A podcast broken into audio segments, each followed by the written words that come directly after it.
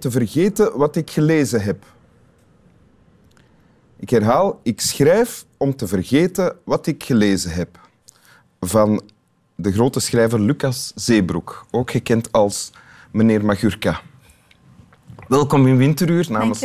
Swami Bami de hond en mijzelf, Wim Helsen de mens. Tineke Beekman, filosoof, schrijfster, columnist. En daarbij gaan we het houden, want je hebt veel te vertellen. Hè? En je gaat beginnen met het voorlezen van een tekst. Afgaande op wat hij zich van zijn moeder kon herinneren, veronderstelde hij niet dat zij een bijzondere vrouw was geweest en nog minder een intelligente vrouw. En toch had ze een soort edelheid bezeten, een soort van zuiverheid, eenvoudig omdat de normen waaraan zij gehoorzaamde persoonlijke standaarden waren. Haar gevoelens waren van haarzelf en konden niet van buitenaf veranderd worden. Het zou niet in haar hoofd zijn opgekomen dat een handeling die geen doel dient, daardoor betekenisloos wordt. Wanneer je iemand lief had, dan had je hem lief. En wanneer je niets anders te geven had, dan gaf je hem liefde. Toen het laatste stukje chocolade verdwenen was, had zijn moeder het kind in haar armen geklemd. Het gaf niets, het bracht geen enkele verandering teweeg. Het bracht niet meer chocolade op. Het wendde de dood van het kind niet af, noch die van haarzelf, maar het scheen haar natuurlijk om dat te doen. Dank u wel. Dit komt uit 1984 van Orwell. Kan je eerst even uitleggen wat er hier gebeurt in dit fragment? Dit is de hoofdpersoon, Winston Smith. Die leeft in een totalitaire samenleving. Dus een samenleving waar de staat, Big Brother, alle gedachten beheerst.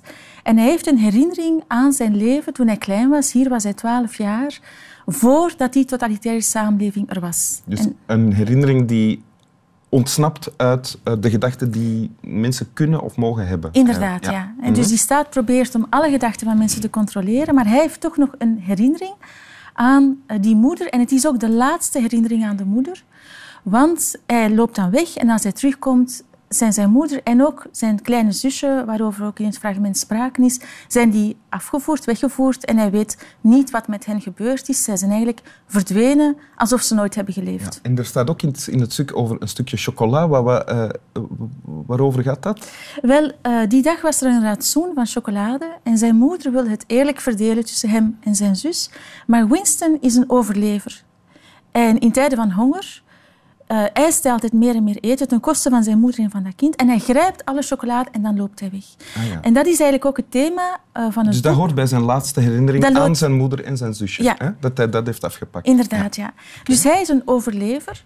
En dit is eh, 30 jaar later. Hij leeft nog. Maar hij beseft dat zonder menselijkheid het leven eigenlijk geen zin heeft. En dus gaat hij op zoek naar die menselijkheid. En daarover gaat ook dit fragment. Dus die moeder heeft wel die menselijkheid. Heeft wel, ondanks het feit dat ze in een gevaarlijke samenleving leeft, behoudt hij haar eigen standaard, behoudt hij haar eigen gevoel.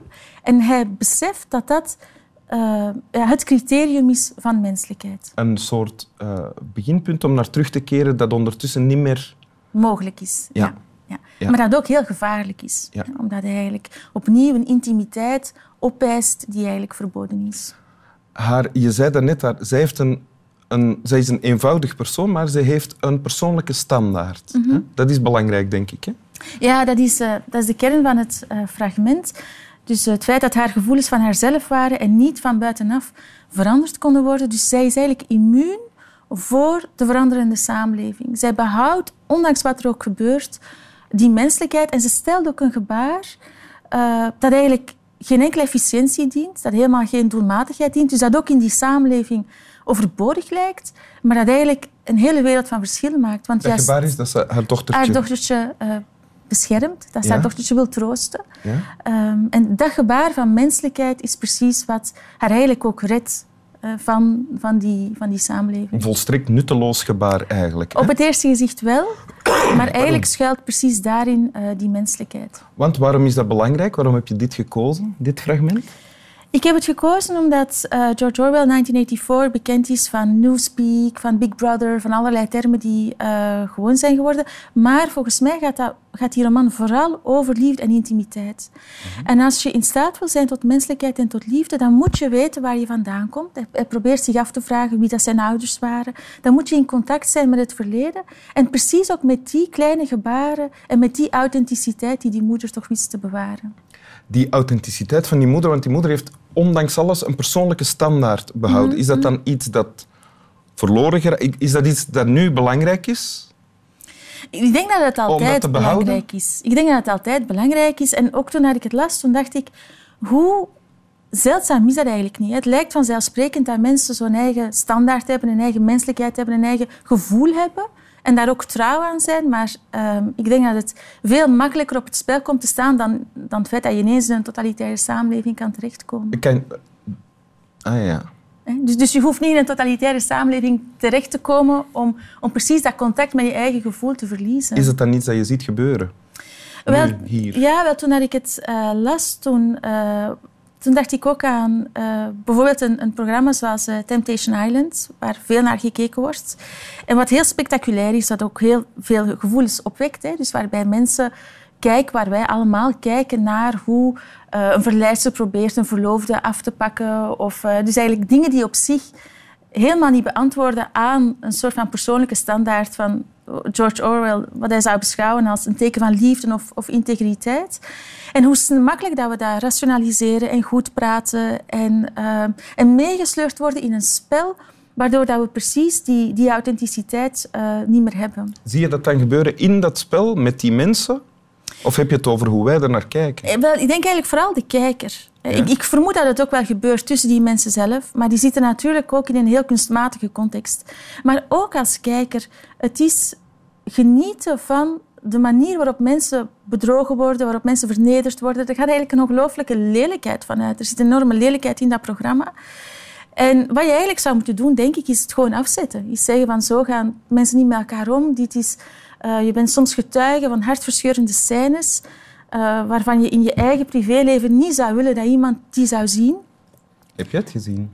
Ja, ik heb het gezien vorig jaar voor de eerste keer. Uh, maar ook omdat ik gevraagd was om het te zien, is dat maar geen excuus. Want ik ben ook blijven kijken. Dus het, het is iets dat je... Je betrapt ook jezelf erop, op hoe makkelijk dat je meegesleept wordt in, in een, een soort van context waar... Betrap jij jezelf dan uh, op het feit dat je merkt dat bij jou jouw persoonlijke standaard eh, vloer wordt, als je daar naar kijkt, door de dingen die, je, die ze zeggen of die gebeuren? Wel, als je... Mijn ervaring als ik daar naar kijk, is dat het, uh, het mensen in deze samenleving zijn blijkbaar vervelen zich zo enorm ja, dat ze ervan genieten van anderen te zien op heel kwetsbare en zelfs vernederende momenten. En dat vind ik iets heel opmerkelijk. En, en effectief dat je ook geneigd bent om te blijven kijken. Ja. En dan... Uh, en dan lees je dit en dan denk je, ja, ik vind dat Orwell dat gewoon fantastisch gevat heeft. Zo, uh, hoe zeldzaam en moeilijk het kan zijn dat gevoelens helemaal van jouzelf zijn. Want hoe makkelijk als we wel worden meegesleept, dat we dat ook rationaliseren. Zoveel miljoenen mensen kijken. Geef eens een voorbeeld van hoe we dat daar rationaliseren. Wel, bijvoorbeeld dat we zeggen, zoveel mensen kijken, ik ben niet de enige die kijkt. Ah, eh, het verschijnt op de televisie, dus uh, zo'n programma krijgt toch al een soort goedkeuring. Er is toch wel niks mis mee. Terwijl eigenlijk is daar, denk ik, wel iets mis mee. Ah, ja, ja. En door die rationalisaties rationalisaties. Ja. Verwijder je jezelf precies van dat gevoel. Ja. Dus dan zit je ook hier bij wat hij zegt van... Ze was niet bijzonder, ze was ook niet intelligent, die had niet helemaal ingewikkelde theorieën, maar die had wel een soort edelheid, een soort van zuiverheid in het feit dat hij altijd trouw bleef aan wat zij dacht dat ze op een natuurlijke, spontane manier moest doen. En wat zij dacht dat ook echt menselijk was. En dat zit in dat hele kleine gebaar van het feit dat ze dat kindje meeneemt. Maar het leven zit vol van kleine gebaren die we zo kunnen stellen. En jij zegt dit boek, of, en dat blijkt uit dit fragment, is visionair in de zin dat het ook dit allemaal voorspelt, veel meer nog dan die fenomenen als Big Brother en zo. Wel, uh, ik denk dat het boek enorm relevant is vandaag. En dan zeggen mensen, ja, maar we leven toch niet in een samenleving waar één partij alles dicteert, waar één ideologie alles dicteert. Dat klopt. Maar er zijn tal van andere kleine manieren waar, uh, waar je wel raakt aan, aan, iets, aan iets dat hij beschrijft. En, en dit is eigenlijk een van die momenten. Okay. Wil je het nog eens voorlezen? Graag, zeg dan. Afgaande op wat hij zich van zijn moeder kon herinneren, veronderstelde hij niet dat zij een bijzondere vrouw was geweest en nog minder een intelligente vrouw.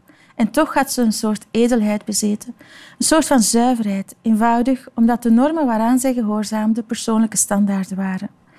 Haar gevoelens waren van haarzelf en konden niet van buitenaf veranderd worden. Het zou niet in haar hoofd zijn opgekomen dat een handeling die geen doel dient, daardoor betekenisloos wordt. Wanneer je iemand lief had, dan had je hem lief. En wanneer je niets anders te geven had, dan gaf je hem liefde. Toen het laatste stukje chocolade verdwenen was, had zijn moeder het kind in haar armen geklemd. Het gaf niets, het bracht geen enkele verandering teweeg, het bracht niet meer chocolade op. Het wendde de dood van het kind niet af, noch die van haarzelf, maar het scheen haar natuurlijk om dat te doen. Dank u wel. Graag gedaan. Slaap wel.